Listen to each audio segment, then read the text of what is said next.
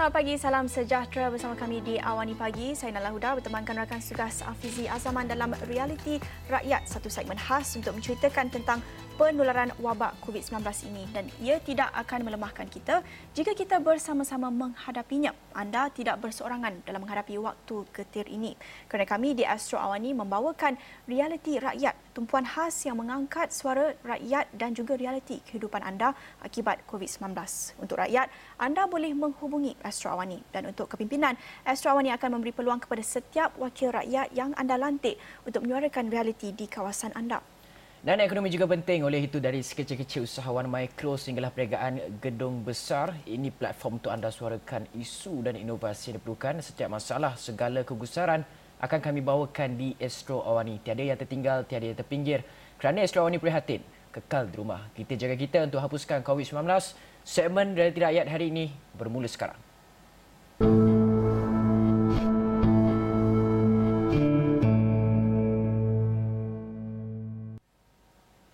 Baik, untuk slot pertama Realiti Rakyat, kita nak menceritakan tentang Buku Jalanan Chow Kit yang sudah menempah nama sebagai NGO antara yang terkenal di ibu kota ini untuk menjana bantuan untuk memperkasakan keluarga-keluarga di Chow Kit. Dan kita terus bersama tetamu pertama kita, Siti Rahayu Baharin ataupun lebih dikenali sebagai Cikgu Ayu, yang kini menjalankan projek mangkuk tingkat Ramadan bagi menaja makanan kepada keluarga anak-anak Buku Jalanan Chow Kit ketika PKP ini, yang setakat semalam ya telah pun berjaya mengumpul RM26,245 untuk projek ini dan masih memerlukan RM3,755 untuk capai sasaran RM30,000. Kita terus bersama Cikgu Ayu. Terima kasih. Selamat pagi, Cikgu Ayu.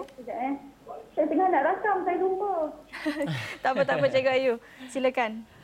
Ini Buku Jalanan Chow Kit ni, kalau dahulu ibu negara Kuala Lumpur ni imej dia terkenal sebagai kawasan yang hitam, telah diberi sinar oleh sekumpulan anak muda melalui inisiatif Buku Jalanan Chow Kit, beri peluang kepada anak-anak gelandangan, keluarga miskin buku untuk membaca, belajar bahasa Inggeris dan juga matematik. Okey, Cikgu Ayu, adakah Cikgu Ayu dah bersedia? Bersedia. Okey, Cikgu Ayu, mungkin Cikgu Ayu first kali kita nak terus Cikgu Ayu sentiasa dekat dengan hati anak-anak jalanan, anak-anak daripada keluarga yang sangat memerlukan, keluarga miskin dan sebagainya. Cikgu Ayu setiap hari mendengar keluh kesah mereka. Mungkin Cikgu Ayu boleh ceritakan sedikit sebanyak kepada kami dan juga penonton di Astro Awani ini, apakah keluh kesah yang dihadapi oleh anak-anak jalanan ataupun anak-anak gelandangan ini. Mereka sangat-sangat memerlukan, bukan sahaja ketika tempoh PKP, malah sebelum itu lagi. Dan ketika PKP ini, apa lagi cabaran yang terpaksa mereka hadapi? Cikgu, boleh Cikgu nyatakan? Assalamualaikum, selamat pagi, selamat berpuasa semua. Pertamanya, saya tahu bila realiti masyarakat miskin, selalunya orang rasa macam masyarakat miskin ni akan sentiasa berkeluh kesah. Saya faham yang itu. Tetapi, saya suka yang kita ada perbualan sebegini. Jadi kita boleh melakukan sesuatu, macam mana kita nak cakap, advokasi kepada masyarakat bahawa dalam situasi yang macam ni, kita semua sama. Sama ada kita miskin ataupun kita kaya ataupun kita mampu. Kerana saya rasa virus ni telah menerangkan yang sebenarnya manusia ni kita sama. Kerana itu kita kena jaga kita. Okey, berbalik kepada realiti kehidupan masyarakat di Chow Kit. Anak-anak di Buku Jalanan Chow Kit, semasa saya bermula di Buku Jalanan Chow Kit dulu dan dengan tim Buku Jalanan Chow Kit, kami pun ada tanggapan bahawa anak-anak ini adalah anak-anak jalanan, anak-anak gelandangan, macam tu. Tetapi bila kami telah bersama anak-anak ni, saya rasa dilewat 2000, saya pun tak pasti tahun itu, dalam 2015 tu, kita mula berkenalan.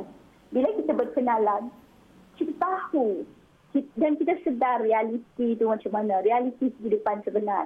Sebab tu saya rasa menjadi masyarakat Malaysia, kita lebih kena kenal dan faham sesuatu bangsa, sesuatu budaya tu sebelum kita nak terjun kepada kesimpulan tentang masyarakat itu ataupun nak stereotip masyarakat itu. Contohnya anak-anak saya di Buku Jalanan Chow Kit, memang pada mulanya tu mereka berada di jalanan kerana tiada satu tempat untuk kanak-kanak ini.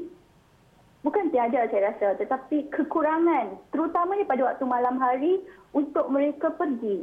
Kerana situasi kehidupan di Chow Kit adalah bilik-bilik kecil yang sempit. Ya. Kerana itu bila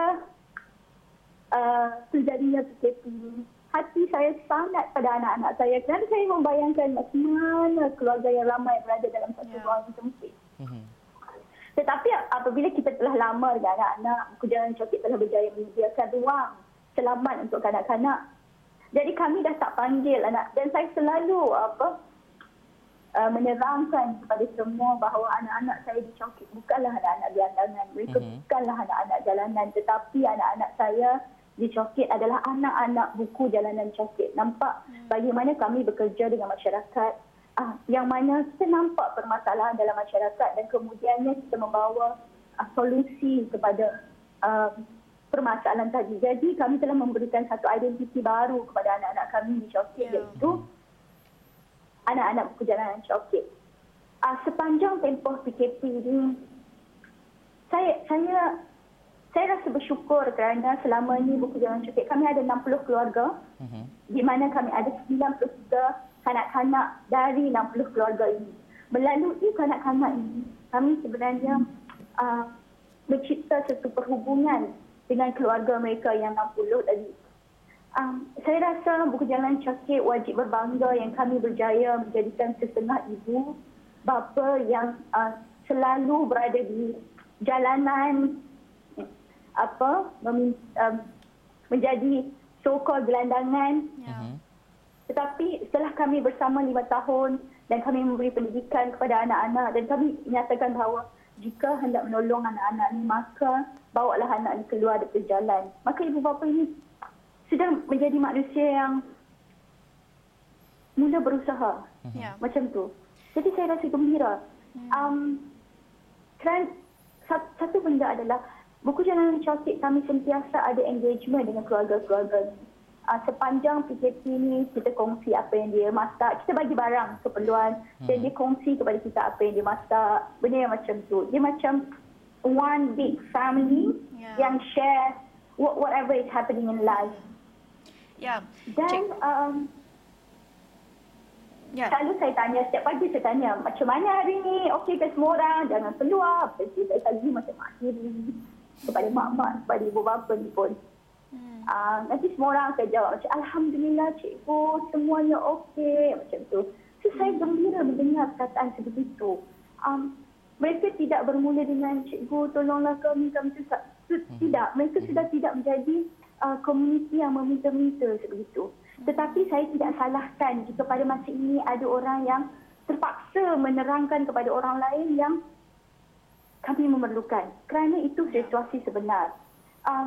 Saya rasa keluarga Buku Jalanan Chow Kit tidak jadi sebegitu kerana mereka telah ada orang tempat mereka bergantung daripada awal. Dan kami telah menyediakan dari awal, okey ni macam ni, macam ni. Kerana kita dah berfikir dengan komuniti kita.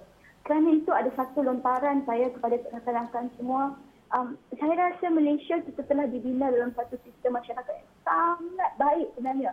Kalau kat kampung kita digigit, kalau kat kampung, contohnya dekat kampung saya dekat Kedah, kami ada satu sistem mereka panggil. Selalu abang saya akan kata nak pergi mesyuarat ni. Malam-malam nak pergi mesyuarat sebenarnya. Mesyuarat tu adalah mesyuarat kenduri kahwin.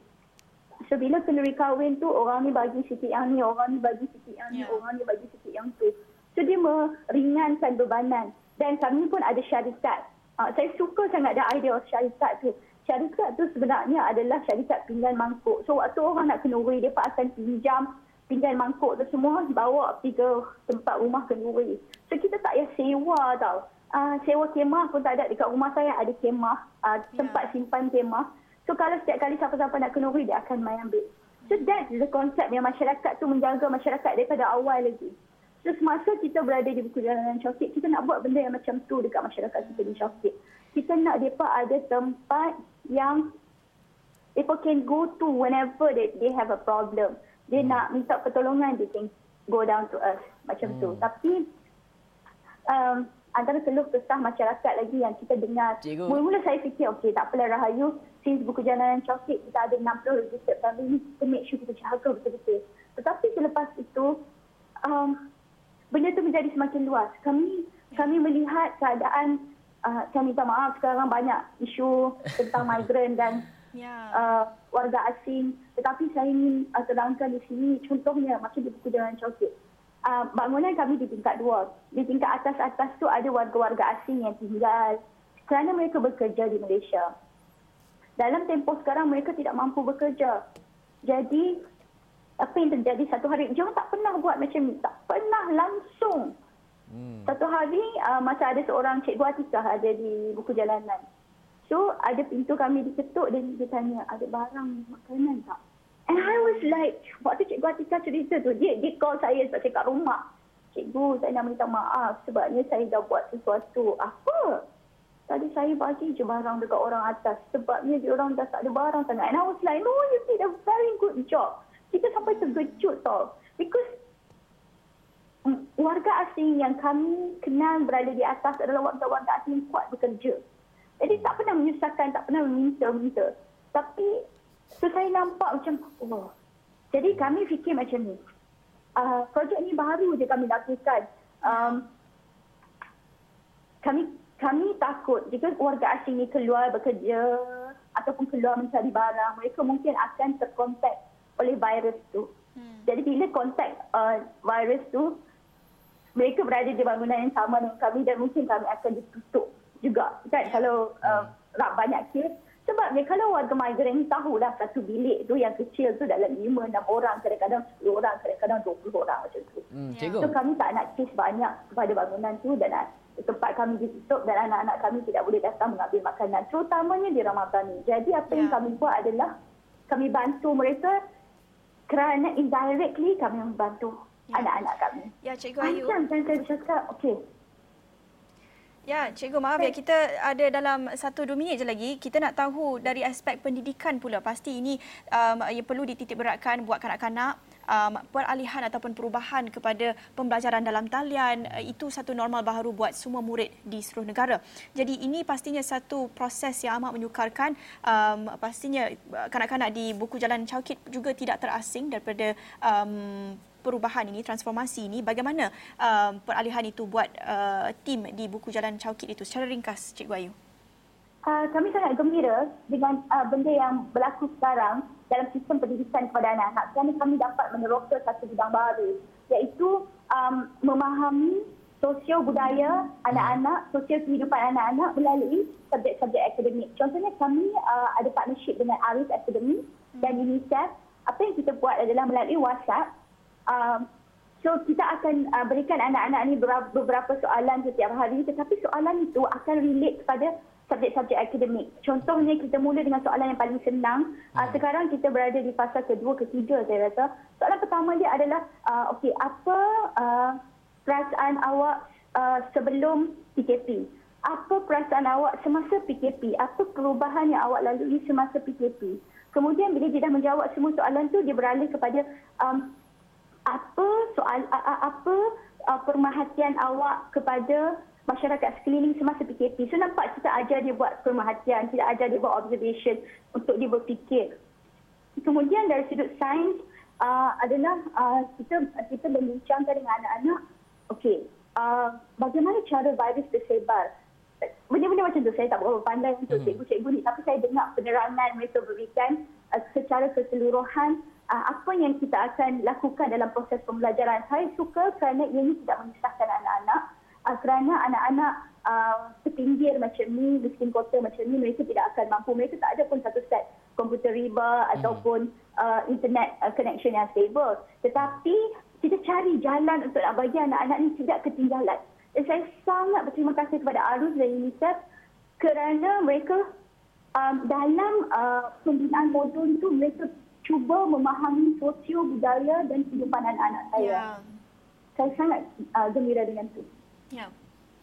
Okey, baiklah. Terima kasih banyak Cikgu Ayu. Banyak sangat perkongsian tapi kita tak cukup masa. Saya pasti Cikgu Ayu banyak lagi perkongsian nak ceritakan kepada kita dan mungkin di lain hari insya-Allah kita akan menghubungi semula Cikgu Ayu untuk kita ketahui apa cerita kanak-kanak yang di buku Jalanan Chow Kit ini kerana banyak cerita-cerita menarik yang macam Cikgu Ayu katakan tadi. Okey, terima kasih Cikgu Ayu sekali lagi dan kita nak rehat dulu seketika. Selepas ini kami ada lagi satu cerita Realiti Rakyat. Kita perlu dengar ni kembali selepas ini.